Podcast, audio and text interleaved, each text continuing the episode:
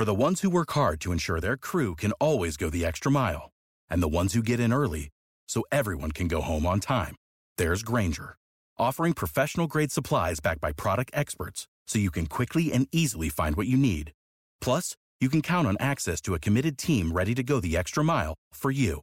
Call, clickgrainger.com, or just stop by.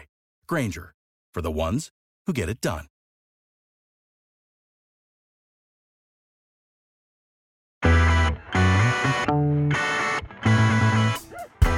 Welcome once again to Advantage Connors podcast. I'm here with uh, my co-host and and partner Brett Connors. Brett, once again we're we're sitting at our dining room table, in person. Good morning.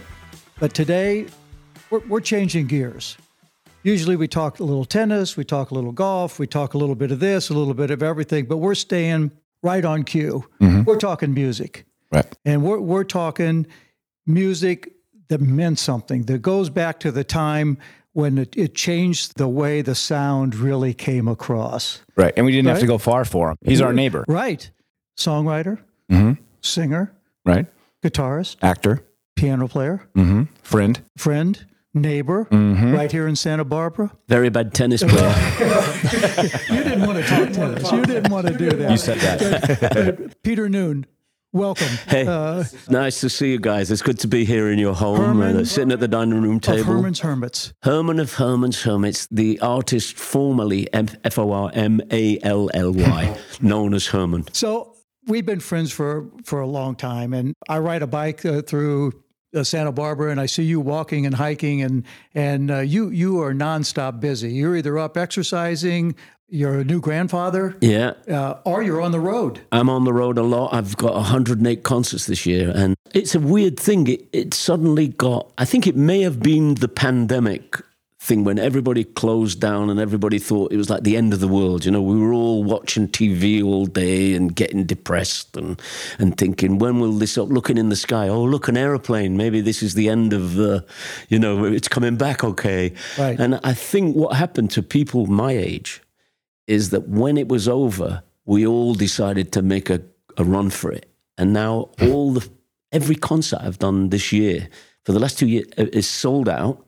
Beautiful. People are happier than they've ever been. The spirit has changed. Has, has changed. They're more into having a bit of fun. Do you know what I mean? Yeah, they, they're going, "Hey, we may, may, we may, this may be the last. Let's use our next twenty years and do fun things." Right. Right. rather Life than, is short. Rather than look at the the Sep Ira every day, you know what I mean?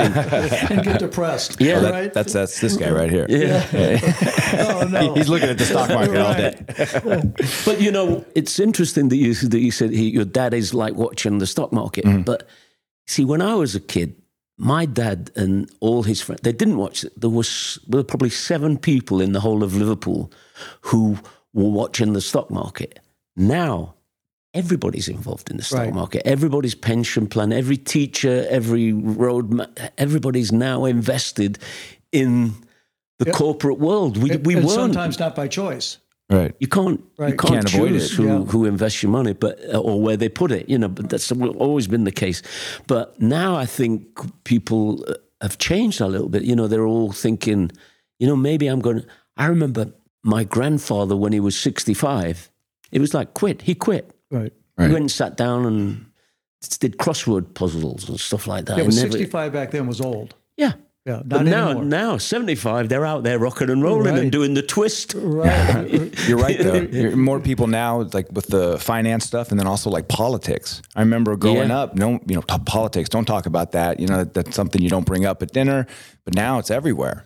You know. Yeah, it's interesting. I think it's you know I think it's Krishnamurti said um, more information equals more confusion, and I argued at the time and saying no, more information means less confusion. You know, the more you inform me about what is real, the more uh, I'll be feel more comfortable. But I think now people we've all got too much information, and and if the brain is like a hard drive that you throw stuff all, all day at, and some of it sticks. There's a lot of stuff flying around Right. my head that I'm trying not to let in. Right. Right. So, so well, you don't want to let it in now, but what what about back then? I- You know, when you, You know- when you first started.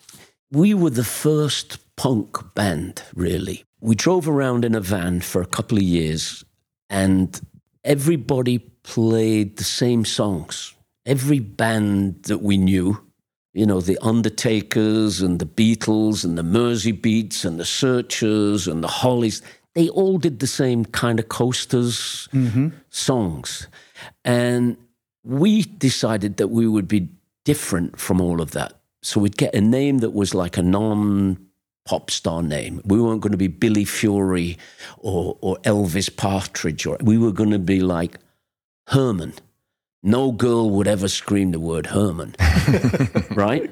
You know, it just wouldn't wouldn't be, or, or Clarence, Clarence. So so we, so we we we chose this little sort of defi- that we would do like really odd songs, and we used to open at the Cavern Cavern with My Boy Lollipop, which made every guy in the room hate you. Right.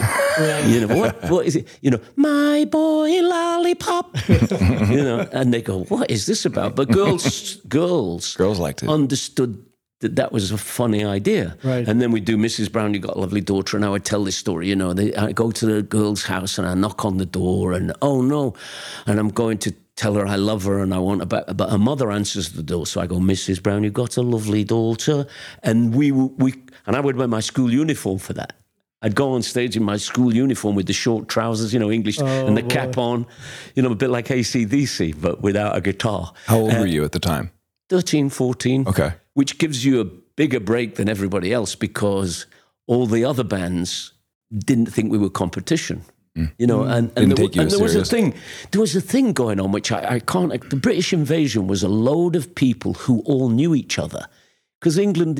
Well, you know England. England is a very small country. You know, it's like this like, smaller than Iowa. So everybody knew everybody. Everybody knew where everyone was. The people, like the Beatles people, the roadie would say, "Watch out for that guy at the Liverpool Locarno because he he won't give you all the money. He'll say, you know, I'm not paying you because people were dancing and stuff like. That. So there was like a there was a common. Th- we were all like a people in a trade union, and we all looked after each other. Now I was the youngest one of all. There was Steve Winwood was in a band called uh, the Spencer Davis Group, and he was the only person on the road who was younger than me, and we both had the same thing happening, which was they would come to pick us up outside the school gates and take us off on the road. You know, we for a long time I stayed in school, you know, against my will. And when I was 15, I thought I could leave school, but they changed the law. You had to be 16. So I just didn't go. I just never went to school. And, you know, my dad was fine with it. You know, the only person that, that ever went to my school for any sporting event or school play or anything, nobody, my parents never did any of that. They never came to watch me play soccer. They never came to watch me play cricket. They never came to see me in the school play. They came to pick me up when I got expelled. No, oh well, that's, That's, all good you need, enough. yeah. The best a driver. A driver. Would they come watch you perform You when know, you were it never really. They did after we made it, but at the beginning, it was Right. very, it was very ugly. You know, um, I mean, Mm. if, if you imagine the cavern, it, the cavern had a, an unusual thing that you you'd see these pictures of people who appeared to be smiling, you know, like this, and that was because there was condensation, and the condens there was a low ceiling over the stage, and people would sweat and smoke and drink mm. beer and Right. and there was a condensation and nicotine would drip onto your head during during the second or third song. And slowly it would run in down your forehead into your eye. Make you smile. Make you smile. And, and there's loads of tapes of people there. You know I sometimes go looking on YouTube to see the Undertakers and you can see Jackie Lomax. Um, like teary-eyed you know Funny. oh no here comes Yeah. the nicotine drip Right, it was a good PR uh, strategy. so parents were not welcoming things like that. And it's like a unique period because the government had got involved in entertaining young people because they thought, you know, after the war, you know, I'm talking like in the 50s, there was still a, a, a massive amount of post war energy around, like rationing and stuff like that. And the government had decided that kids, everybody's mum and dad worked. It was a period in the 1960 through 1964. Everybody's mom and dad worked mm-hmm. because you couldn't survive unless both people worked. Some moms didn't, but most of them. So the government wanted something for kids to do between four o'clock and 6.30 when their dads got home from work. And they set up this, this youth club thing where you needed a band. Oh, mm. A disc jockey couldn't, you know, they had one turntable and then there'd be a break and he didn't have a microphone. So that what they did was a band who played constantly. So we would do the junior cavern and we were the same age as the audience. right. So we had an advantage over everybody else because, oh, aren't they? Mm-hmm. Oh, you know, oh, shame. They're not that good, but you know, trying. yeah. so they're trying hard. You know what I mean? And we thought we were, we thought we were rubbish. We didn't know how good we really were, how good the idea was. That's what it was. We, we didn't, we didn't play better than anybody else, but we had a better idea, and we would do our grandparents' songs because they were Every kid in the room was the same. We were the audience. I think that's probably the trick. We were the same age and we had the same feelings as the audience. So we would do like a, a Dion song, which was like, Dion was like the king of the Teddy Boys. Right. Teddy Boys was an English thing where people dressed up like Edwardian things and only played American rock and roll, which was Chuck Berry, Little Richard, bit of Sam Cooke, just American rock and roll. Little Richard, Sam Cooke, Chuck Berry. And they would terrorize the neighborhoods, and our parents were afraid that we would become teddy boys. But if we went and did like pop music, like My Boy Lollipop, that would give the kids a break. But this whole generation of kids were being exposed to live music. It had to be live. Right. You know, disc jockeys didn't make it. I had a job as a disc jockey in a, in a restaurant when I was a kid, and I had one tu- turntable and no microphone. So all he did was play a record, flip it over quickly, and then play it again. No, and, and people would come and request songs, and I had the biggest record collection in the world at the time, all American songs. Actually, I got my first gig in a band because I was a disc jockey, and the guy, this bloke, came over to me and he said, you, "You're Peter Noone, aren't you?" I go, "I thought he was going to beat me up." I said, "Yeah." You don't have a temper, do you? Well, I, I- this guy could have beat me up. So this, this was a walk away from trouble. You're right. you know, usually I go head first into it, but the, this one, you know, the preemptive strike has been always been a popular theory of mine. If you're going to mm-hmm. take your glasses off, I'm going to hit you as you take your glasses off. so he came up to me and he said, "You- uh, "Yeah, uh, yeah." He said, "Do you know any of these songs?" Because our singer, and I remember the guy it was Malcolm Lightfoot, was the singer who hadn't shown up. I think he was leaving the band, and he just hadn't shown up. Can you sing any of these songs? I go, "Yeah, I know them. I know them all." Mm-hmm. And and I got up and I sang, and and they invited me to be in the band, and they were all like twenty. Right. They were all 20 years old, and I was like 14. And they said, oh, 13 maybe. And I said, Would you be in the band? Yeah, okay. And, you know, I quickly took control of it. You know, I'm, I'm sure you know what I'm talking about. I quickly took control of the operation. You know, for a while there were like guitar solos, and this lead singer has nothing to do during a guitar solo. So I get rid of their guitar solos and the mm-hmm. instrumentals. Let's get some, you know. And I was able to forge my dad's signature. So I bought a van because if you had a van, you had a big advantage over all the other people in bands who had their dad driving them in a car and the drum kit on a bike. And, and you know, so we got a van with a sliding door and the whole thing, which I signed my dad's name. And I was the I was the only sober person in the band because I was too young to drink, so I would end up being the driver dri- back from gigs. And we would do gigs all over England, and we would, sometimes we wouldn't get paid at all, but we wanted to play. Right. It was a game. Right. It, the thing was, like, we thought this is the greatest hobby I've ever. This is much more fun than stamp collecting. And girls look at you. You know what I mean? yeah. Because no get girls ever looked at me before. I'd dress up in whatever I could get attention. You know. And we'd stand on one side of the room, and they'd all stand there, and they'd go, "Get away from, go, go, get lost, tot- tatty head." And you know, okay, you know, if you had long hair, you were called tatty head. And um, you know, I was suddenly in this band, and we were working, and we started to make money, and we would. The more we made money, the more people wanted to be in the band. And and as we were going along, people would say, uh, "You're looking for a guitar player." I said, "Well, we've already got a good one. I'm better than him." Oh, I said, competition. well, how much, yeah, yeah. How much? How much do you get? And well, I, I'm not in a band right now, but if I was in your band, I would just. Um, we started to get so Keith Hopwood joined Herman's Hermits. Uh, Keith Hopwood is one of the one of the good players. He played the guitar on Mrs. Brown. He got a lovely daughter. Mm-hmm.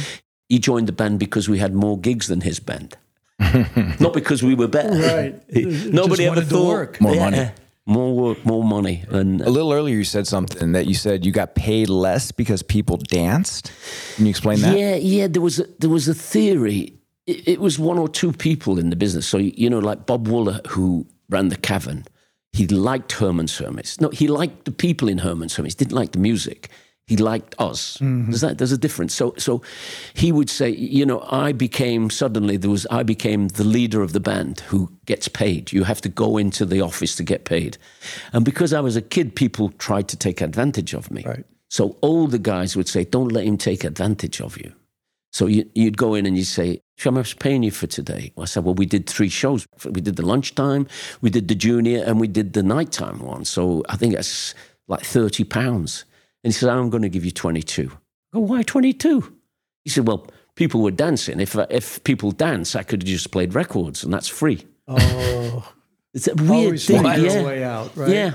But hmm. you know, once once they realized that we were not chumps, and we got a manager, a guy called Harvey Lisberg, who, who was a manager, and he became the guy who went and got the money. So hmm. then I was relieved of that. I could concentrate on there's a bit of business that needs to happen before you get on stage, and then you become this other person. And I created an, a character for myself that was this, you know, friendly, happy, go lucky. And I've got a lot of that in my nature. But that's not who I am. I'm not her. I, I like to say Peter Noone is Herman is Peter Noone, but I think there's other things going on, you know. So when when um, you were getting experience, right? You were Yeah. going playing all these gigs. You're pl- you're getting your experience, and then the British invasion comes, right? So when you came over to the states, uh, But before that, so did you play with a lot of those bands like before you- Right. you, came yeah, over? Yeah, we knew each other. You all knew each other, it's, right? It's, it's a strange thing. We all knew each other. And before we all made it, we kind of knew each other and kind of inspired each other. You know, when the Beatles got a hit record, we thought that was the greatest thing ever. You mm-hmm. know, these people that we know, and we there were there were bands who didn't get hit records who were phenomenal bands, and you, you know, we figured that there must be some energy missing. Like, is it the manager? Is it the label? Is it the promotion man? Is so we were kind of learning from our adult friends how the business worked, and you know, you could ask the Beatles, how much should we ask for? mm-hmm. you know, when we get a record deal, what should we ask for? You know, they give us this piece of paper and we don't, and they say, so, so John Lennon would say, well, ask for 10. Well, we didn't know 10, what 10 was. right, 10 what? He meant 10%. right, The guy said, well, what are you looking for? 10. That was my answer. 10. I didn't know 10 what. And he goes, ah, not a chance. We could give you 10. How about, we give you 2% of, of retail, 2% of 95%, 90%. And there's a, so I'm thinking that's 1.8%. That sounds good. And we got 2%. And then I, I said, we got, we only got two. He said, blimey, that's double what we're getting. Oh, you're kidding. Is it 10 because it was like uh, so ludicrous? Right. And so, so, you know, we, we knew each other on a level of just being plumbers. We were all plumbers, except we had guitars. We were all in this union of helping each other out, Right. really. You know, nobody, there was no competition. Does that make sense, Brett? Yeah. That, that wasn't competitive. I know your business is 100% competitive. Right. My business was that we needed to help each other out because we were all against, it really was us and them. The labels were famously ripping people off. So we found our way, because we knew all these people, we found our way to an independent record deal hmm. with an independent record producer. Really accidental. That's what we wanted, but we accidentally landed on our feet, and we got this guy called Mickie Most. Mickie Most, and we right. would we would make records on a Monday, and they'd be in the store on Thursday because we didn't have anybody between us and the label. We didn't have an A and R man. Oh well, you know, uh, I think you need to put some violins on Henry VIII, or Mm. write a second verse for Henry VIII and bring it back tomorrow. We just put everything out, and we would we would make records of the moment. You know, we Mickie say we need a record that goes on right after the news. You know, pound boom, pound hits new low, low boom. England knocked out in the first round of the World Cup soccer. Boom. And then woke up this morning feeling fine. you know, and we would make records like that. Right. And, the, and it was so fabulous because we'd say, you know, let's put this, and like Henry VIII, we had a record that was like number one in America by accident called Mrs. Brown, You Got a Lovely Daughter, which was a song from our stage show that had got recorded because we didn't have enough songs that other people hadn't recorded. Mm-hmm. So it got put in, we'll put it on side two, uh, track three, No One Will Ever Hear It no one will ever go that deep into your record, right? so we it, and then it was a big hit. So we said we've got to come up with another one. We've got to come up with another one, and we we knew this song. Everybody in England knew "I'm Henry VIII, I Am." Every every single person in England knew that song because their grandparents sang it. It was at every pub. You know, it was replaced by Delilah. My, my, my, Delilah. but until then, it was Henry VIII and right. any old iron. So we recorded Henry VIII, and we didn't really know much about it. I, re- I remembered that my grandfather, who was from from Four Mile House in, in Ireland, around Christmas he would have a, a rum and peppermint. I remember he used to have one rum and peppermint, and he'd get on the piano. I didn't play the piano; he would get on the piano, oh, and he would sing Henry VIII, and it was a bit like "I'm Henry VIII, I am." Henry the Eighth, I am, I am. That was the original tune. Mm-hmm. So we got in there and we sort of let the guitar said, let's let, put a Chuck Berry kind of intro on it and, you know, play that. And we, it begat Henry mm-hmm. VIII, the version that we made.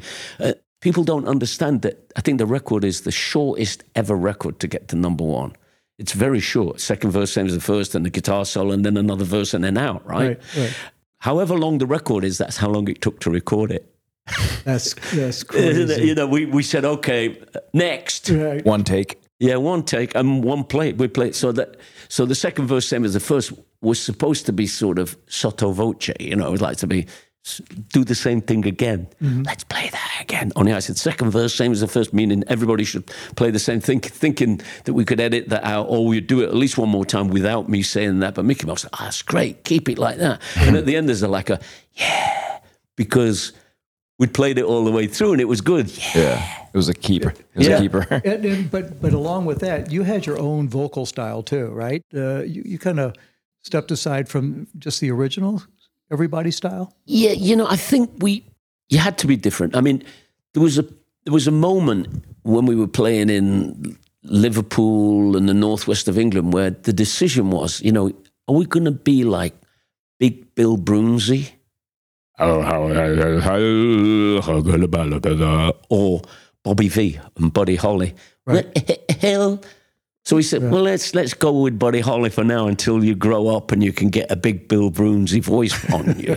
or, I don't know why I said big Bill Broonzy, but you know, one of those like screaming yeah. hawk. You know, I wasn't going to ever be able to sing the blues. Mm-hmm. I didn't know what the blues were. I didn't even know what poor was. I thought we were rich when we were poor because there were people a lot poorer than us lived around the corner. Right. So we lived in this sort of dream world of not knowing how reality worked. So my inspiration was always the Everly Brothers mm. and Buddy Holly mm. and and those sort of pops. They were kind of country singers, you know. And it's hard to really Americans don't understand that in England we didn't know country R&B. We didn't have charts like that. We had the Sound of Music number 1 and the Beatles number 2. Our mm. chart was everything. So my choice was to be this sort of pop singer rather than a blues singer. Mm-hmm. You know, and I wasn't ever going to be able to play the guitar as good as Eric Clapton, so I put it down. In fact, I was in a band when I was the guitar player called the Cyclones, and they didn't fire me, but I wasn't really very good. And there was one really good player in the band, and he said to me the magic words why don't you be our lead singer? Oh, and I left. That was good timing. I left. Right? I left the band. I, thought, I knew what that meant. Right, an instrumental band with a lead singer. well, music music was made different back then too. I think everyone's used to iTunes now. But even back when you did it, you would make certain songs for England, the UK, right? Yeah. And then also different songs for the US, maybe, right? You know, we we sort of developed that as we as because what happened was we thought we were making records for England, but I think once Mrs. Brown was taken out of the out of context and made a, a single in America, we had to sort of turn change course, and I think the only two records we made for America, and that was like Henry VIII and mm. Leaning on the Lamppost. And the Leaning on the Lamppost thing happened because we we got signed to a three major motion picture deal from MGM, Metro Goldwyn Mayer, who had seen the Beatles, they'd heard of the Beatles, and they thought that every band would have a Help, a Hard Day's Night, and a, um, those three movies in the band. Mm. And they wanted the soundtracks. So we show up in Culver City, MGM. We rented Cary Grant's house. Can you believe it? Sweet. Who was a really nice guy, Cary Grant's house. And we're now making a motion, major motion picture. And we have a limousine to take us to work in the morning at 5 a.m., right? And we, most of us haven't got back until 4.30. So but you got rid of the van, right? yeah, now we've got a limo.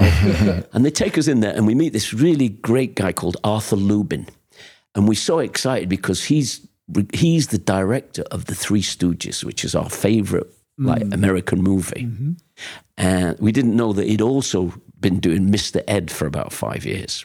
So we get there, and he said, "You know, we got this scene in a space capsule, and you and the manager are in this space capsule because the, the, the, name of the spaceship is called Herman's Hermits. And we're sitting listening to this idea and we go, have we done acid or has he done acid? but he's, he thinks he's being creative. So the, the, the, the girls in America have voted what they should call the new NASA. They're trying to get the young people involved in the space program. And American girls have voted to call the space capsule Herman's Hermits. Wow. So off we go in the spaceship, and, and, and he goes, What would be a good song? Which good song have you got that would work in a space capsule with just you and the manager? We're gonna we're gonna hang the hermits on wires and they're gonna float around this spaceship. And I'm going, out of nowhere, I say, How about I'm leaning on a lamppost? you know, I could have said here we are. You know, I could have said, you know, that one with the car driving in the car, keep your snoopy eyes on the road ahead. Something completely different from a spaceship scene. So I was leaning on a lamppost, and he said, "All right." So he didn't. He didn't know. He didn't know that I was taking the piss, as right. they say in England. you know? so we go into the Foley room. The Foley room is where you make sound things. You, right. the, the, two coconuts for a giveaway. You know, the two coconuts. So we go in there and we record this song, and we, next thing you know, we fl- the hermits are flying around on wires, and we've recorded this song called "I'm Leaning on a Lamppost." So it was made for America in America. By, who, who, wrote that? Oh, George Formby in 1930 something. He was uh, again. It's a song that our grandparents played. Oh, right. My my life was kind of unusual because I lived with my grandparents. My parents were away at university. They weren't working, they were at university. And I was living with my grandparents, and every time somebody died, or there was a baptism, or a funeral, or a wedding, everybody would congregate in my grandparents' parlor. Oh. And everyone had a musical instrument. My dad had a trombone. My uncle Lawrence had a trumpet. That's why I'm deaf. And, and my Auntie Mary played Fats Waller. And we would all go in this room and sing songs. So and I didn't have an instrument, so I was always the lead singer. And I remembered all the words to all the songs because I didn't have anything else going on in my world. I remembered all the words to those old, the future Mrs. Hawkins and all those wonderful Irish songs that mm-hmm. they knew, you know, Mountain, you know, all the stuff that we would do. Right.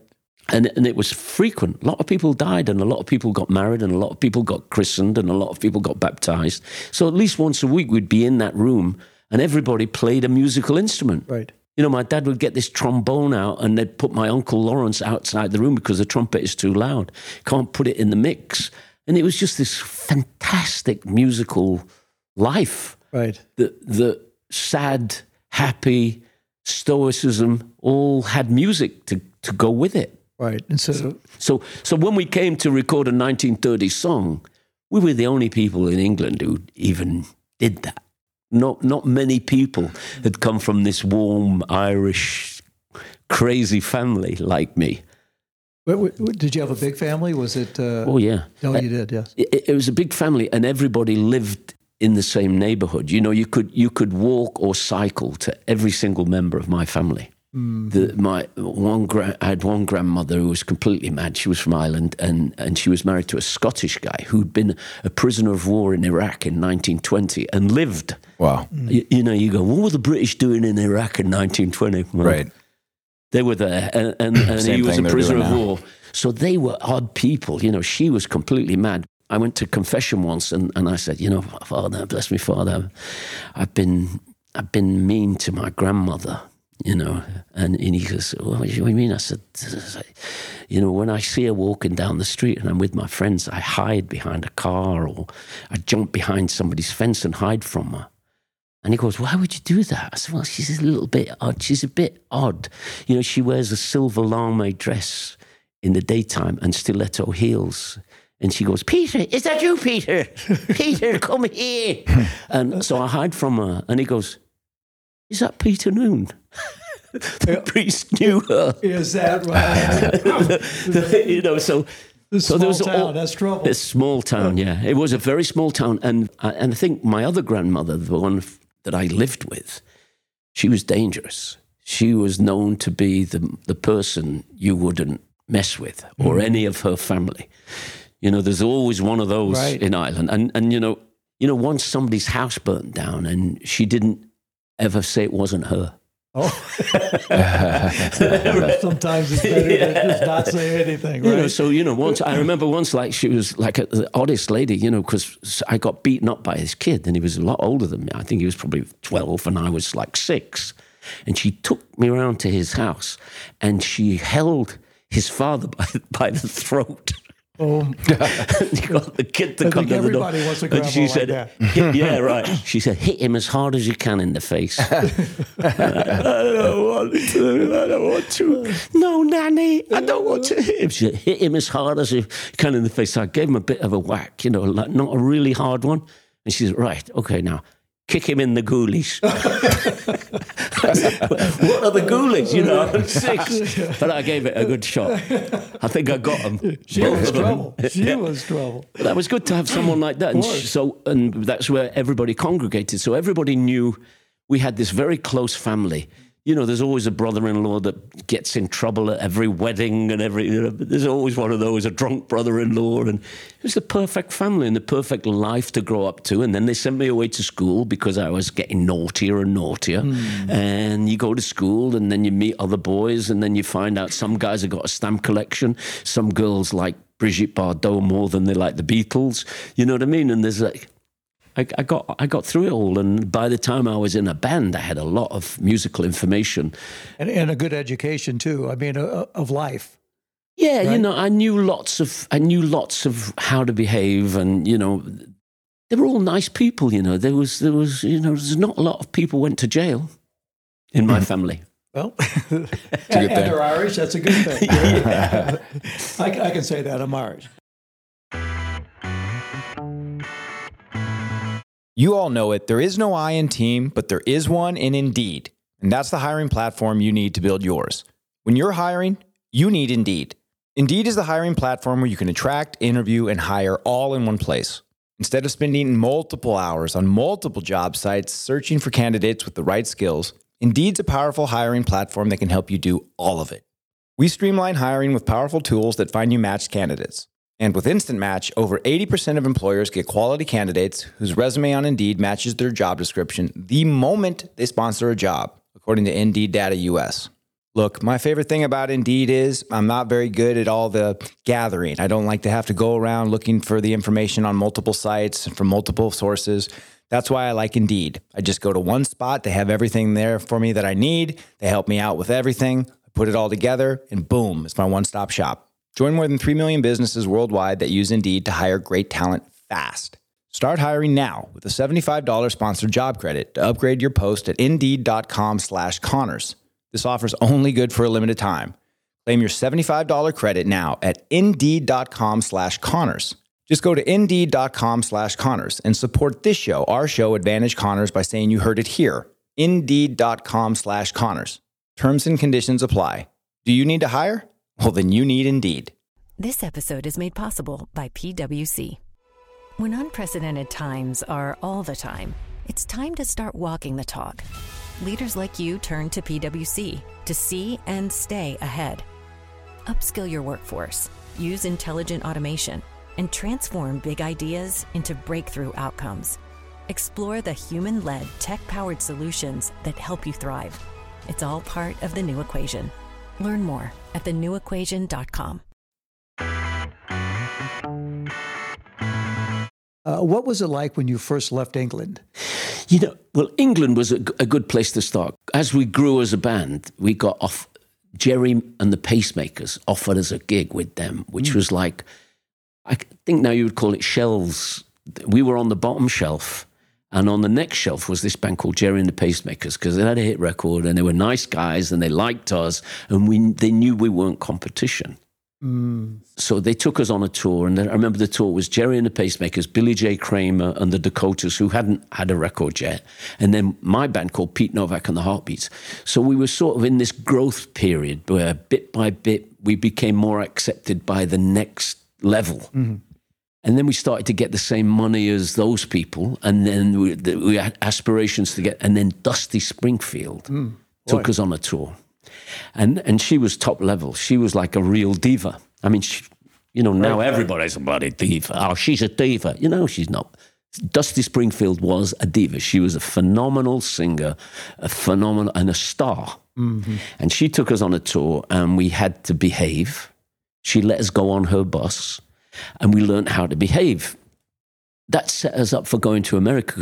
When we got to America, we we found ourselves on a bus. Our first tour was a bus tour, and it was with Little Anthony and the Imperials, Jeez. Billy Stewart, Round Robin, Ike and Tina Turner, the Ikettes, and direct from England, Herman's Hermits. It's spelt right. So we got on this bus and we, we had no idea what was going on in America. We had nothing, we had not a clue about anything political because we avoided it. Mm-hmm. What year did you come over first? 64. 64. And of course, this bus took us into Macon, Georgia, and we found out very quickly. I was the smallest person on the bus, and the Shangri La's were on the bus as well, and the Reparata and the Delrons. This was a full bus, 42 people, 42 seater Greyhound bus, the Dick Clark Caravan of Stars. And I became friends with Billy Stewart, and he was like a drummer, played on Marv. He's like a, a chess records guy. He had the most information of anybody that I'd ever met in my life. He'd had a real life, Billy Stewart. So I got to sit next to him. He weighed 380 pounds, and I weighed about 100. So I would sit on seven eighths of the seat on the bus because I always got on last because I was the promotion man for the whole tour. So I got on the bus last, and I lived on this bus with these incredibly great people and amazing talent people, amazing talent. And we started off being the opening act. And as the tour progressed, we had three records got in the top 20 hmm. and we became the headliners. But we were headlining in the cities that they were supposed to be the headliners Right. in, like Macon, Georgia, you know, and you you can't go out after Little Anthony the Imperials in Macon, Georgia, 100% black audience and sing Mrs. Brown, you got a lovely daughter. Right. But we did. Yep. And they admired us for, we, wow, they got chutzpah, I think they called it at the time. So we were on this tour with all these people. And, and the time we were having a great education because in England, we didn't have any of this stuff going on, didn't exist. So we would, we would always stop at Howard Johnson's. And I say, why do we always stop? And we, the, there was, Howard Johnson's was, a, was a chain mm-hmm. of restaurants. And we learned to eat from those guys. Whatever they, we didn't know anything. We would Right. sit down at little and then little Anthony. There's the dog. It's okay. Keep recording. Everyone knows we're here now. Of course. So, so, so we would stop at Howard Johnson's and eat chicken pot pie because that's what they ordered. And then we found out that we ate at Howard Johnson's Right. because they were allowed to eat at the counter, and we didn't. We got angry. That, that there were places that you know. Uh, forget we it's the didn't- 60s, right? Yeah. forget that. we didn't know that, that that even happened. Because of that, we became closer to them than the other people on, on the bus because we, knew about that. I don't know, it's something about English people and uh, with Irish blood who know what that feels like. Right. So we we were, and we'd been treated badly in England because we had long hair. You know, like the most famous thing was that people would shout to us, uh, "Are you a boy or a girl?" And I think I told you I, I unscrewed the legs off my mother's coffee table, and we'd put them up our sleeves when we'd go into a Transport Cafe in England, and I, and Jack Bruce, who was in Cream later on, was in another Mm-hmm. band, and he tells me a story. He remembers me going into this place, and somebody said something, and I explained to the other people in the band in front of him. Now you've got to hit them first with this. You've got to hit them before they. And and the guy had said, "Why do I have to hit him first? I said, "Because if you don't hit him first, he'll get the double off He was called a dot. Right. he'll get it off you, and he'll hit me with it. Oh, so you yeah. better hit him before he hits Yeah, me. give him a good one, right? Just show the power. So uh. this was this band, and of course that made us, of course, more attractive to other English bands that we could take care of ourselves. Like in Tom Jones' book, he, he, he said, "I said, Tom, why did you do that to me, Tom? You've got two fights, the only two fights I ever won. You talk about in your book as if I'm some sort of hard man. Both of them, it was the preemptive strike. You know, I hit a guy with a chair in the pub." But he wasn't looking at me when I hit him. so what's better? Did he tell you about the myth or the legend? Mm, I didn't. I didn't want didn't anybody want to to think. You know, because what happens if people think you're tough? They go, Right. "Let's see how tough you really are." Right. So, so I, I- I got to know when you first came over here with the with the British invasion, and I mean we we had some big stars over here at the time, Roy Yeah. Orbison, right? Yeah. And, and, and uh, Little Richard, a lot of great acts, and then uh, the British invasion. What was the attraction? I think we were more enthusiastic. I think that's quite simple. I think we were just more enthusiastic. It got a bit romantic, show business. You know, this pullover that you gave to me. You know, all that kind of high school romance. And we weren't like that. You know, we were more cheeky. You know, the Beatles thing was cheeky. They, they were great comedians. Think about the Beatles. They were great looking guys, not until they made it. Right. They were pretty normal looking guys until they became stars. But as they got stars, all their teeth straightened out and their hair got longer and, you know, their eyebrows got plucked and, and you know, so everything everything suddenly changes. You know, you know, the it all changed. And and you know, I, I hate to say this because it's it's like it sounds detrimental, but you know, Freddie and the Dreamers were more attractive than some of those pop singers in America just because they were fun. Right. And girls, all, until recently, girls preferred fun guys than the muscle guys. Right. Now, muscles had a bit of a comeback, but you know, in in English comics, they'd have like a Charles Atlas thing. There was this guy called Charles Atlas lifting mm-hmm. weights and everything. Nobody in a band ever lifted any weights. Right. You know, they, they lifted amps. Right. You know, Or beers. uh, exactly. Yes, yeah. yeah, you know, and there was that drinking thing as well, which which we brought to America with us because the quantities that people could drink was quite unusual. You know, we all thought that the drinking thing was a competition. It was a it was a competitive sport. You know, and we all wanted to win. Right. And you would see those British invasion people getting off the plane, and you go, they're legless. They're legless. They would get off. I'm like, oh my goodness, you know, like there were hundred thousand girls seeing these people all wide-eyed and legless getting off the plane, Right. but they were attractive, Right. Because they were norm. They would look normal. They didn't spirit up. There was no hair glue. Right. You know, none of that bouffant thing going on. They were a bit dishevelled and cheeky, and, and, and we were spoiled because the Beatles always had a fun line, and everybody expected every other British person to be funny and handsome and, and gregarious. Yes. Everybody expected that. So, I mean, with Herman's Hermits, we instantly fell into the, the plan because mm. we were all already a bit punk. Right. You know, we were already making fun of everybody, N- not unkindly. No, like, you know, we, we would like call Ed Sullivan Mr. Ed and stuff like that to make, because that was funny. But it wasn't funny to him. Right. Well, what was it like being on his on his show? every part of that was great because he liked us, you see, and and and we thought he was the Herman's biggest. Hermits or, or the the British invasion or both? He he didn't like all of the people in there. He liked the Dave Clark Five. He liked the Beatles because they drew a crowd, mm-hmm. and he, then he liked Herman Hermits because we were gentle. We were more gentlemen than the rest of. He didn't like the Stones because he didn't know that they were only pretending. You know, he ah. thought that they were un, unpleasant people. So we we got on great with everybody like that. Like I, uh, and I know I met you when when we did the Dean Martin show, and mm. and we did the Danny Kaye show, and they all all those people always invited us back to their houses because they believed the 16 magazine theory that we were the boys next door. Wow, they believed it. Yeah, and and and we kind of were, except that we had this sort of the boy next door had an Irish grandmother who was a bit crazy. so we fit into the plan for Herman's Hermits, which we didn't know. We didn't create the plan that, you know, Andrew Oldham had created. Andrew Oldham was the Stones manager, and he was also involved with Herman's Hermits, and he'd created this sort of um, image. An image, yeah, yeah. That that we were the opposite of the Rolling Stones. The Rolling Stones like was like lock up your grand, lock up your children, and Herman's Hermits let your children date them. you know what I mean?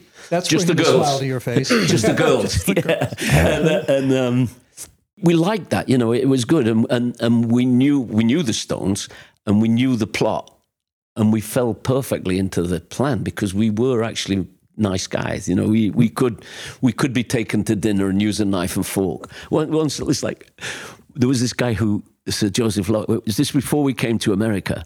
But there was this echo. Sir Joseph Lockwood, who was the chairman of EMI, which was not just a record company, it was an electrical music industry. And he only ever invited two people to lunch, and it was me and Paul McCartney. And I said to well, like to somebody like Andrew Oldham, why, how come he only invites me and Paul McCartney to lunch? And Andrew said, You're the only people he knows who can eat with a knife and oh, fork. Oh you know, because he must have imagined that all those people, yeah. like that Brian Jones, who was a very well educated guy, couldn't eat properly and not finish off the wine before the dessert came. You know what I mean? But, but was that the reputation that a lot of the bands wanted, though? Yeah, everybody everybody wanted to be in the Stones because that that was that was attractive to girls. Remember, it wasn't necessarily the music, but the girls were attractive to the Rolling Stones because mm. they were the bad boys. Suddenly, the nobody wanted the Pat Boone image, right? You know, I mean, well, like sometimes when people would ask me, then in those days, I said, you know, yeah, I'm stuck with this, you know, and I'm, I'll probably go to heaven with Pat Boone and the Partridge Family and. Where I'd really like to go is with the Stones and Jimi Hendrix. Uh, you know, down so, there, yeah. you know, making toast. But but your but your image when you came over before we sat down here, I mean, you had a great line that uh, that it's it's fair season, uh, uh state fair oh, yeah, season. Yeah. The way you get in, you don't like to drive a car in, and but but as you walk in, every uh, 70 year old lady thinks that they they need a moment with me. moment and then they want to right. tell me that you know i met you at the state fair i met you at the steel pier in 1965 right. and i always say this oh i remember you. Yeah you're the one who pushed the horse in the water. I have to have a line with everybody.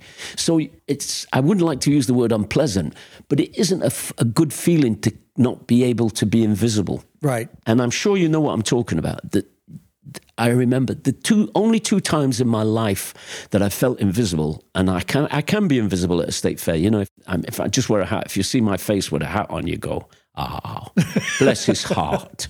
You know, so in my life, I've been invisible two times. Once when I was standing in in a in a room with with John Lennon, at, at the height of the Beatles thing, I got in an elevator, the same elevator as John Lennon, and when the elevator opened door opened in the nightclub, people thought I was with him. And they sat us at a table, me and Terry Doran and John Lennon.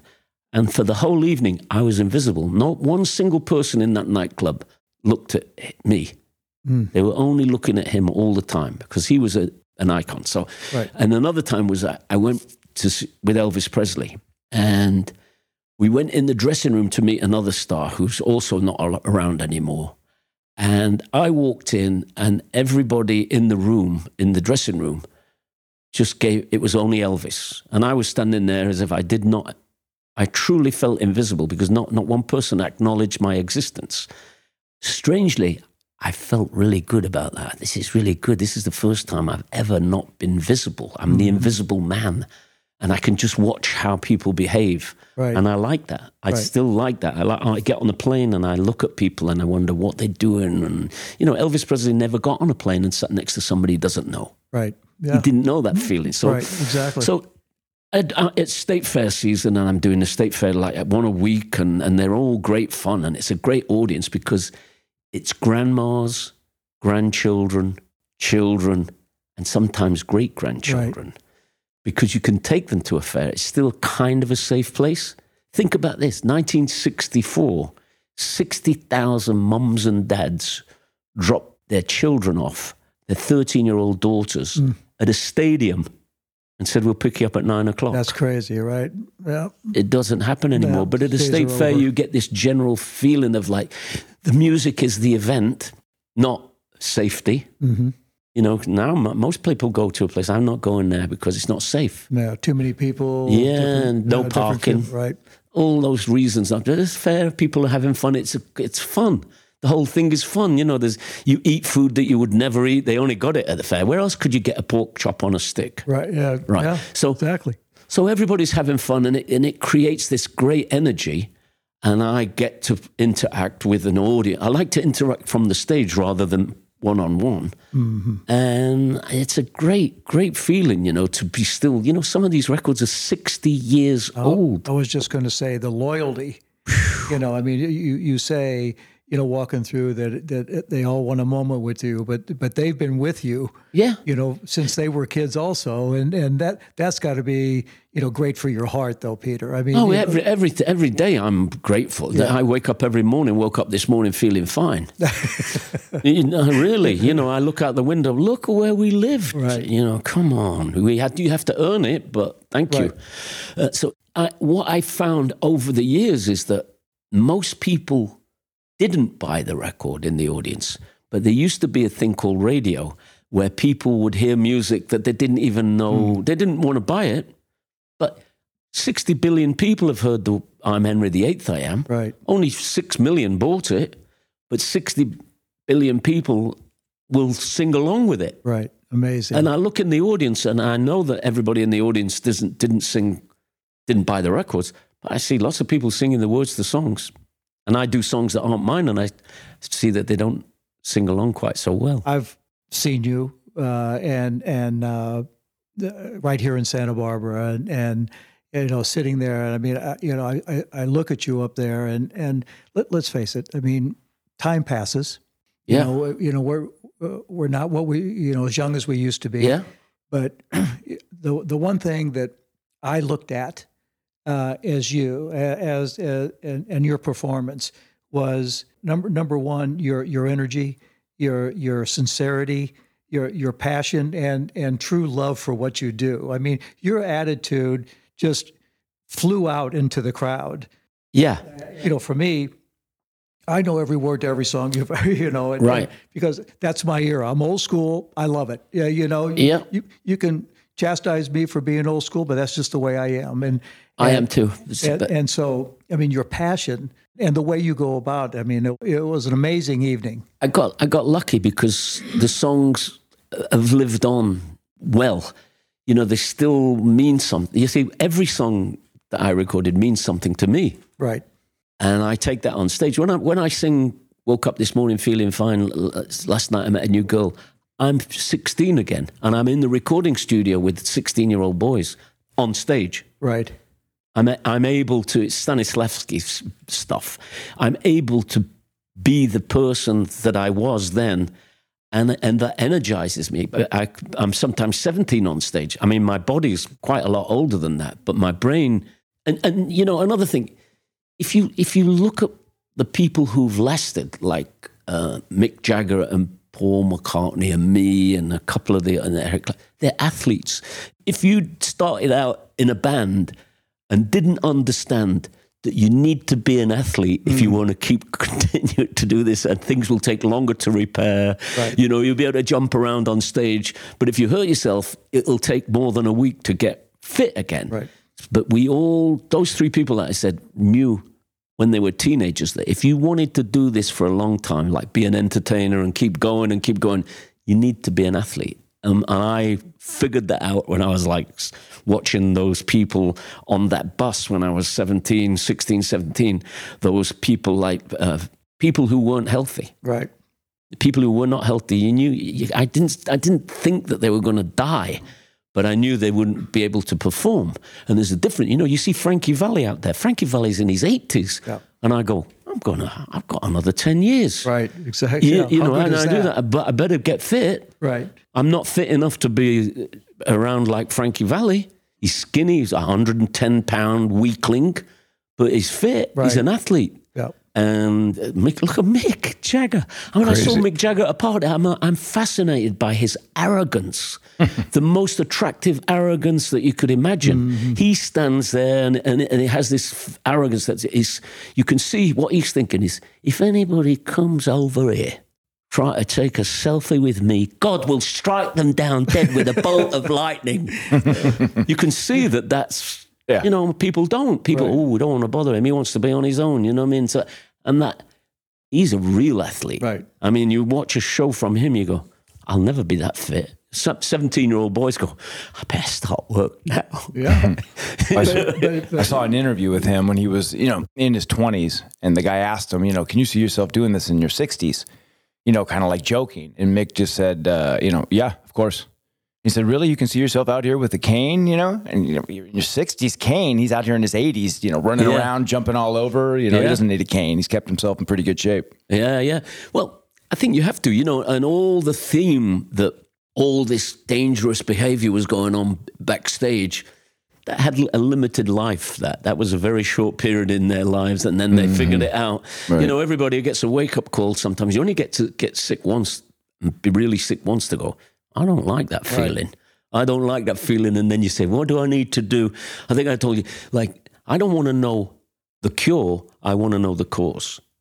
If oh. something goes wrong with me, I want to know what what I did to do that, and and then, you know, because there's lots of cures for things, and everyone's got a different one, but they figured it out. And Paul McCartney, I think he's a wake and bake kind of guy, but mm-hmm. he's not a big boozer, mm-hmm. and there's different stuff going on, and he's fit, mm-hmm. and he's he's kept his voice fit, you know, and, and I bet you, I don't know, I haven't heard it happening, but I bet you that uh, Mick Jagger does warm ups before he goes on stage, vocal warm ups, as well as like stretching and all that stuff that we're supposed to do. You know, if you want to run around on the stage, you need to stretch a little bit before. And I bet he's going, me, me, ma, mo, moo, kiddly, kiddly, kiddly, kiddly, kid, me, me, ma, mo, moo, getting his voice because he sings his, his ass off. Right. Well, he doesn't have an ass, but he sings everything else off. But, but you know, he sings like, he sings now better than when he was 18. How can that be? That's crazy. Because if you train and train and train and train that unit, you can probably get better at it. And then one day just falls off the edge of a cliff and you go, you know, I think Frankie Valli said, if you can't sing anymore, you better stop. yeah. Interesting. Yeah. Yeah. He can sing. I mean, I went to see Frankie Valli. He took me on the stage. I, I was shaking with like anxiety. Right. Brought me up on the stage. I hope he's not going to ask me to sing. No, he just introduced me to the audience. He he go, Sherry, Sherry, babe. I go, I couldn't sing that when I was eleven. Did you, uh, do you think Jagger or whoever ever thought that say, listen, I got to take care of this now because you never know when this is going to end? Or uh, when you get when you get into it, you say, shit, I got a good thing here. Uh, I'm, I'm, it's going to last for you know as as long as I want it to. No, I, I did all the abuse that w- that my body could manage. And and one day I had a wake up call and I said, you know, I need to be more like Mick and and Paul than Jack Bruce hmm. and Ginger Baker, who are not around anymore. And you know, I used to go out drinking with Richard Harris and I would win. I would win. That's And you know, that was I'd a be tough the score to keep. Too. Yeah, yeah, he was a tough guy, you know, and he quit a long time before me. But you know, we we did all the abuse that young men are typically able to handle. That now I wouldn't be able to handle even one. So you know, Do the kids today still face that that same kind of problem like you- like you did yeah, I'm then? sure. I'm sure. I'm sure it's a given that you know if you're going to be in the music business, you're going to have to heap some abuse on you. You know, I mean, just they won't let you in the door unless you're a bit for reputation. Yeah, you know, the nice, clean thing's never been popular. So, you know, Herman's Hermits were, were, were nice, clean, pretending to be nice, clean, but we were kind of a little bit drinking too much and messing around too much. You know, I mean, it's that, when I say, you know, if the bus left at 4.30, at 5 a.m., we'd probably get back to the hotel at 4.30. hmm You know, we were out. We were out every night. Not all of us, but there was an element in the band that needed to do all that riotous stuff. You don't want to miss that, though. Well, I'm glad I didn't miss it because by the time I was 21, I'd done everything Yeah, that you could possibly do had to a 21 year old body. Right. And I go, you know, I got married and I settled down and I moved to, the, you know, and I left all that behind. Mm-hmm. You know, I lived in a safe place. People used to hide all their drugs in my apartment because I was Herman. the cops would never think to raid my house Interesting. You know and so all my friends who were into bad behavior they had a safe place to come and hide their stuff. So i was i was herman and herman had this reputation. And and the, the best thing the best thing about that reputation was that my parents believed it. They believed the newspapers because because my parents were normal people. They were well educated but they were normal. And when it said in the newspaper happiest millionaire herman they believed I had a million pounds. Oh, And I had to explain to them, no, no, no, no, no, no, no. The million pounds was given to the group. There are five people in the group, and there's a manager and an agent. And I'll be lucky if I've got a hundred grand, right. which was a lot of money Yeah. before tax. Yeah, Yeah, exactly. And taxes in those days were eighty-five percent, Right. eighty-nine percent. Oh so Oh, my gosh. I couldn't buy a car with what I got left from the million pounds. A little while ago, I had the idea that I wanted to sell some tennis rackets. Got them lying around the house. I need to get rid of them. I had no idea where to get started. That's why I'm so glad that I found Shopify. If you could trade a bench warmer for the GOAT, you'd do it, right? Get your business a game changing pickup by choosing the commerce platform with the internet's best converting checkout. That's Shopify. Shopify is the commerce platform revolutionizing millions of businesses worldwide. Whether you're a garage entrepreneur or IPO ready, Shopify is the only tool you'll need to start, run, and grow your business without the struggle. Shopify puts you in control of every sales channel. So whether you're selling satin sheets from Shopify's in-person POS system or offering organic olive oil on Shopify's all-in-one e-commerce platform, you are covered. Selling signed sneakers or official outfielders outfits or even a tennis racket. And once you've reached your audience, Shopify is the internet's best converting checkout to help you turn those browsers into buyers. What I love about Shopify is that it has an audience already built in. Everybody already knows to go to Shopify to find all the stuff that they're looking for. So it does the dirty work for me. It gathers all the people who might be interested in my tennis racket or whatever I'm selling, and it has them all in one spot, ready for them to bid on my goods. Sign up for the $1 per month trial period at shopify.com slash Connors, all lowercase. Go to shopify.com slash Connors to take your business to the next level today. Shopify.com slash Connors.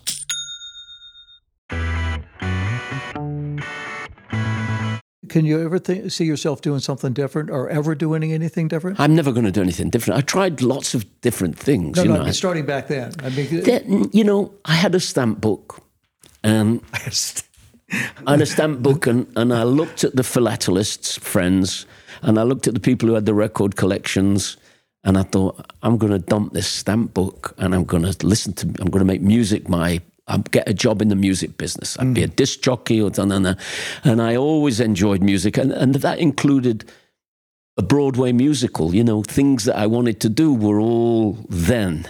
Uh, replacing the stamp book with one day I'd like to do a Broadway musical. I'd like to sing live on the television. I'd like to hear myself on the radio as one of my songs on the radio. Uh, in fact, the greatest feeling I ever had, you know, apart from the birth of a child, was hearing I'm into something good on the radio in August the 7th, 1964 at 6 p.m. came on the radio. Everybody in the band gasped with this like orgasmic pleasure of hear all we ever wanted as a band was to get money for playing right. and to hear ourselves on the radio. Because when you hear yourself on the radio, you're with Roy Orbison and Del Shannon and Elvis Presley and Little Richard and Chuck Berry. Amazing. You're in the same room again. Is there somebody that you would have liked to have met that you didn't? I think Harry Truman. Lots, lots of kind of strange people. And Winston Churchill. You know, most, mostly people that I admired for being gutsy and ballsy. You know what I mean? There's- mm-hmm. There's that. You know, all all the people that I wanted to meet in, in the music business, I did meet. I made a point of meeting Elvis Presley. I made. I knew the Beatles. That wasn't important. I mm-hmm. wanted to meet Sam Cooke. I couldn't because he died. And you know, most of the people that I wanted to meet, I made a point of finding them and meeting them. You know, I wanted to meet Dean Martin. He invited me on his TV show.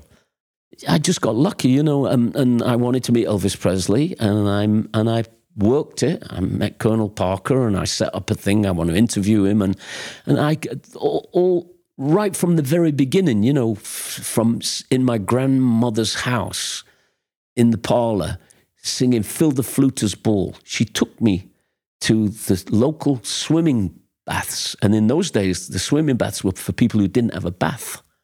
It was a hmm. bathhouse. People who didn't. We had a bathtub, so we were rich.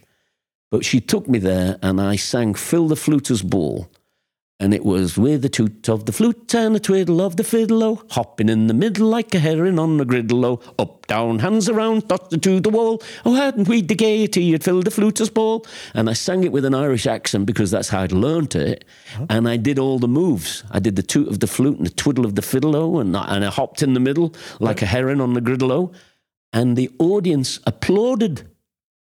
And I was probably five. And I go, this is great. How do I get more of this? More of this. So, you know, I'd won something. You know, I'd, fi- I'd learned the whole song and all the steps, and I'd presented it, and it made my grandmother happy. And there you go.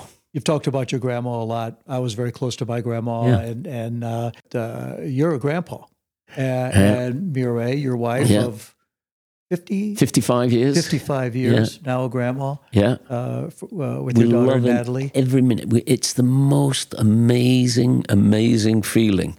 It's like you have a reason to be 88 now. You know what I mean? Hmm. You have a reason to be 98 if you can make it. You know, high school and graduation and all that. All that stuff starts to show up because before, you know, I was going. You know, I've got Dr. Kevorkian's phone number if it all goes wrong. You know what I mean? Yeah, I gotta get it. And now suddenly you got to like that. Don't be using that. but you know, that's a, a saying. But you know, now I've extended my horizon that much more. You know, Mm-hmm. I want to see this little guy grow up, and now I'm interested in uh, the climate. And before I'm going, you know, I'm, by the time all this heats up, if it's going to heat up, if any of that's true. I'll be 99. I'll be in Casa Dorinda, you know, like watching Mm. fishing or something in a room with no water. Uh, I, I can't see you ever doing that, Peter, because, because as I said, I, I see you, uh, you know, hiking and walking and, and, you know, staying in shape. It's been, you know, a big part of your life, big part of my life also. And you, you kind of lose a little bit of, uh, of feeling.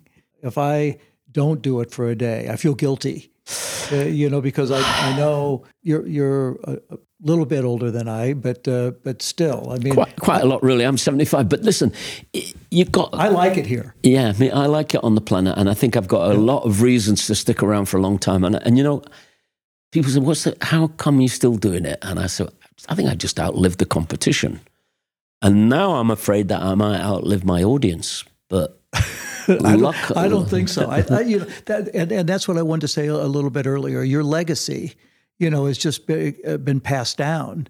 You know, from Yeah. Now they're grandmothers that uh, that that you say they're seventy. Or, you know, that's a grandmother's age, and then their daughter. Now their now their daughter's Exactly. daughter, and and and that and, and the longevity of you, and, and is is when I saw you. That's one thing that went through my mind is is that oh, man. I mean, you've been around since the '60s Yeah. and and wow, what a feeling that's got to be. Well, you know, it's 55, it's 60 years since the first record was out. Been in bands for 63 years. And, you know, the, the songs are safe. Hmm. You can take anybody to a Herman's Hermit song Right. and you, you're not going to hear anything bad about anybody. They're, so, they're romantic songs from a time that people wish existed now, where you could have a date with a girl and and go for a, go to the cinema and hold hands and you know drive in a car in the countryside. All that has gone. So whatever it is, it's a big attraction to every age group now. You know, you see, the, the, you can bring your grandchildren, and they're not going to hear something that they shouldn't hear. And that's always been the case for Herman's Hermits. It's always been the case, you know, that we didn't have an Altamont. We didn't have any of that thing in our life. We've always been kind of clean cut and romantic.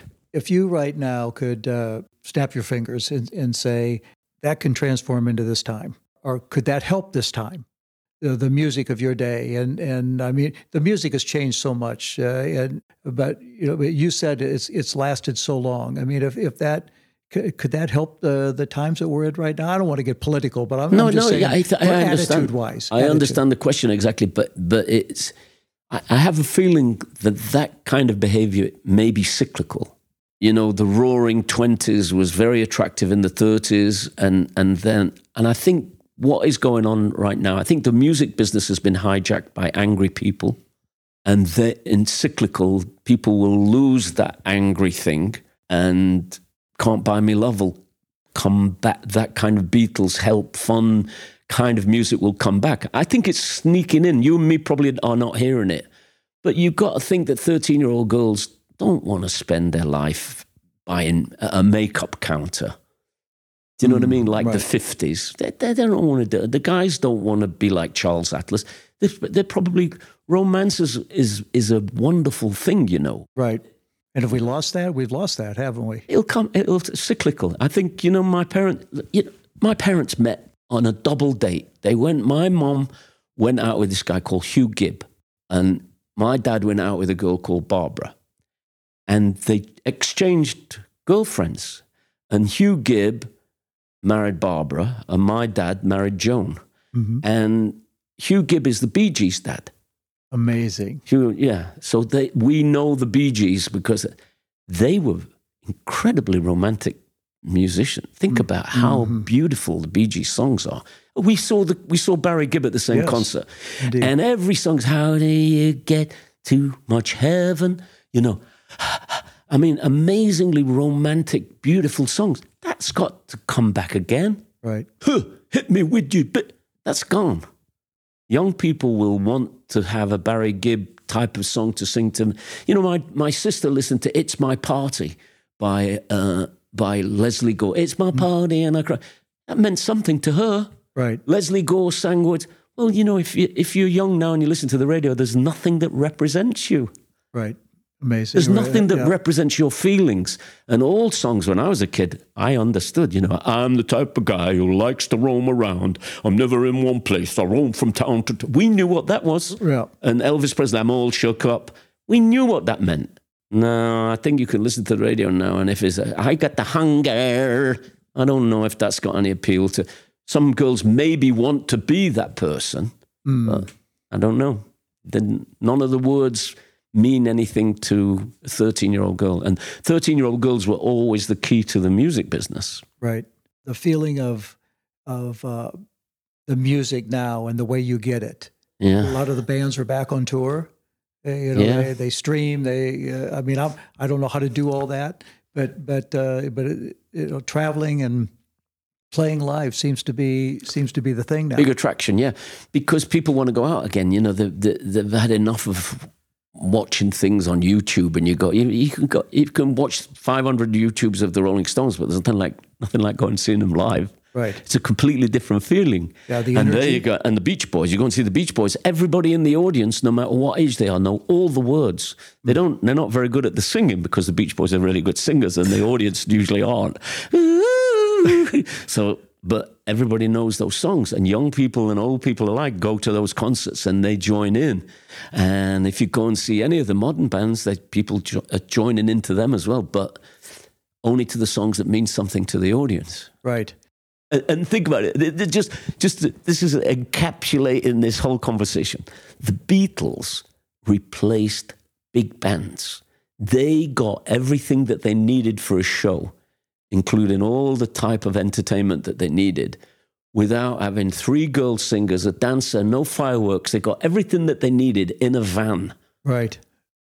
A van. So they downsized the music business from these massive productions to the thing. And it got bigger and bigger and bigger every year until Nirvana came along with a three piece and replaced everything thing. And bit by bit, it's grown back into now. People ask me, You don't have any fireworks? No, we don't have any fireworks and we don't have any girls on stage dancing. Thank you. Right. We just got songs. Right. And very limited equipment. And we managed to. a lifetime. Yeah. and that'll that'll come back again. There'll be another Sex Pistols, Nirvana, or something that'll come out and wipe the floor with all those people. People go, well, we, we don't want to see girls dancing and fireworks going off. We like to sit and listen to the songs and join in, and you know what I mean. Because now it's exploded. I mean, you see trucks. I, Right. I do concerts at state fairs, and I see fourteen trucks for for pop bands. Crazy. Right. You know, we did We're it just right here at the Santa Barbara Bowl.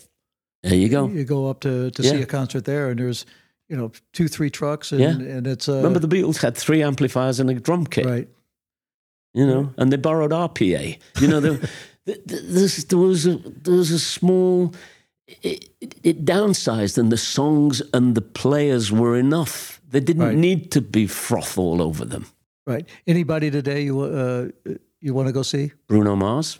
There's Ah. lots of lots of people I want to see. You know, I, I kind of still I'm still a fan of music, and I hear all these people. You know, there's there's not a new Beatles yet. No matter there may be people making loads of money, but it never was about who makes the most money. You know, the Beatles got thirty quid at the cavern, Right. and when they made it, so they you, went. you say the cavern. Explain what the cavern is. the cavern was like the the center of the of the music business in England. If you could play the cavern, you were on that next shelf. Ah, and the Beatles had started there, and the Undertakers, and the Searchers, and Gerry and the Pacemakers, and all these Liverpool bands had started there. And I saw the Kinks play there because they wanted to be on that shelf. They were called the Ravens, and I saw the Kinks, and and other bands would come and try to get in that door. Where if they accepted you at the cavern, they accepted you in an, on the next shelf.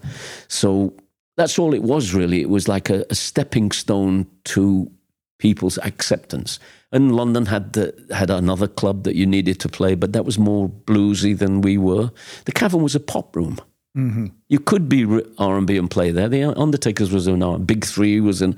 I'm talking about people that don't exist anymore, but it was a stepping thing to the next level of the business. And and like I said, Bob Wooler didn't like our music, but he liked us, so we got in there, and we were so young that we could play there all day. We could play the, the lunchtime, which was girls on their lunch break, and we could play the junior one because we were juniors, and then let us play the nighttime because we were already good enough to play the the big showroom. is there anything that you haven't done?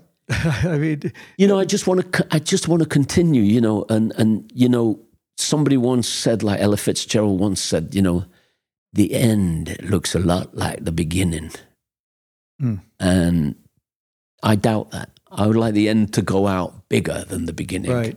If the end is like in some bar, like in Manchester, the Golden Garter, you know, with three men who are not really into it, with their backs to the group.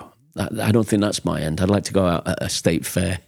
That doesn't sound like a bad thing. Yeah. You know, we had lunch a couple of weeks ago, and, and I, I could sit and, and listen to you and your stories and, and what you've done since the beginning. And and and I, I know you're busy. You have you have things to do, but uh, would you come back again? Absolutely, anytime you want. I'm, it's not far. I know. I live It's like about. right I could have walked. I could have walked here. But but it's so much fun having you here, Peter. It's and- always and- good seeing you, Jimmy. you know, I'm a fan uh, of know, you. You know, I could I could talk to you forever, and uh, and and please come back. I mean, I will. I promise. I will.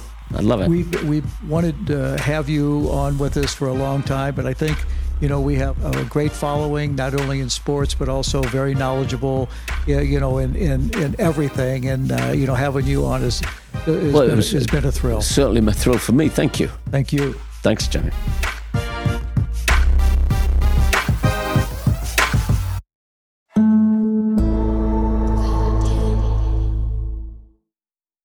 This episode is made possible by PwC. It's getting hot out here. Moving the mercury can help move your business. PwC helps turn sustainability theory into real world action. Reduce your carbon footprint while increasing transparency in net zero commitments. Start with reporting to identify your climate risks and reinvent your business. Create a more sustainable business and a stronger planet. It's all part of the new equation. Learn more at thenewequation.com.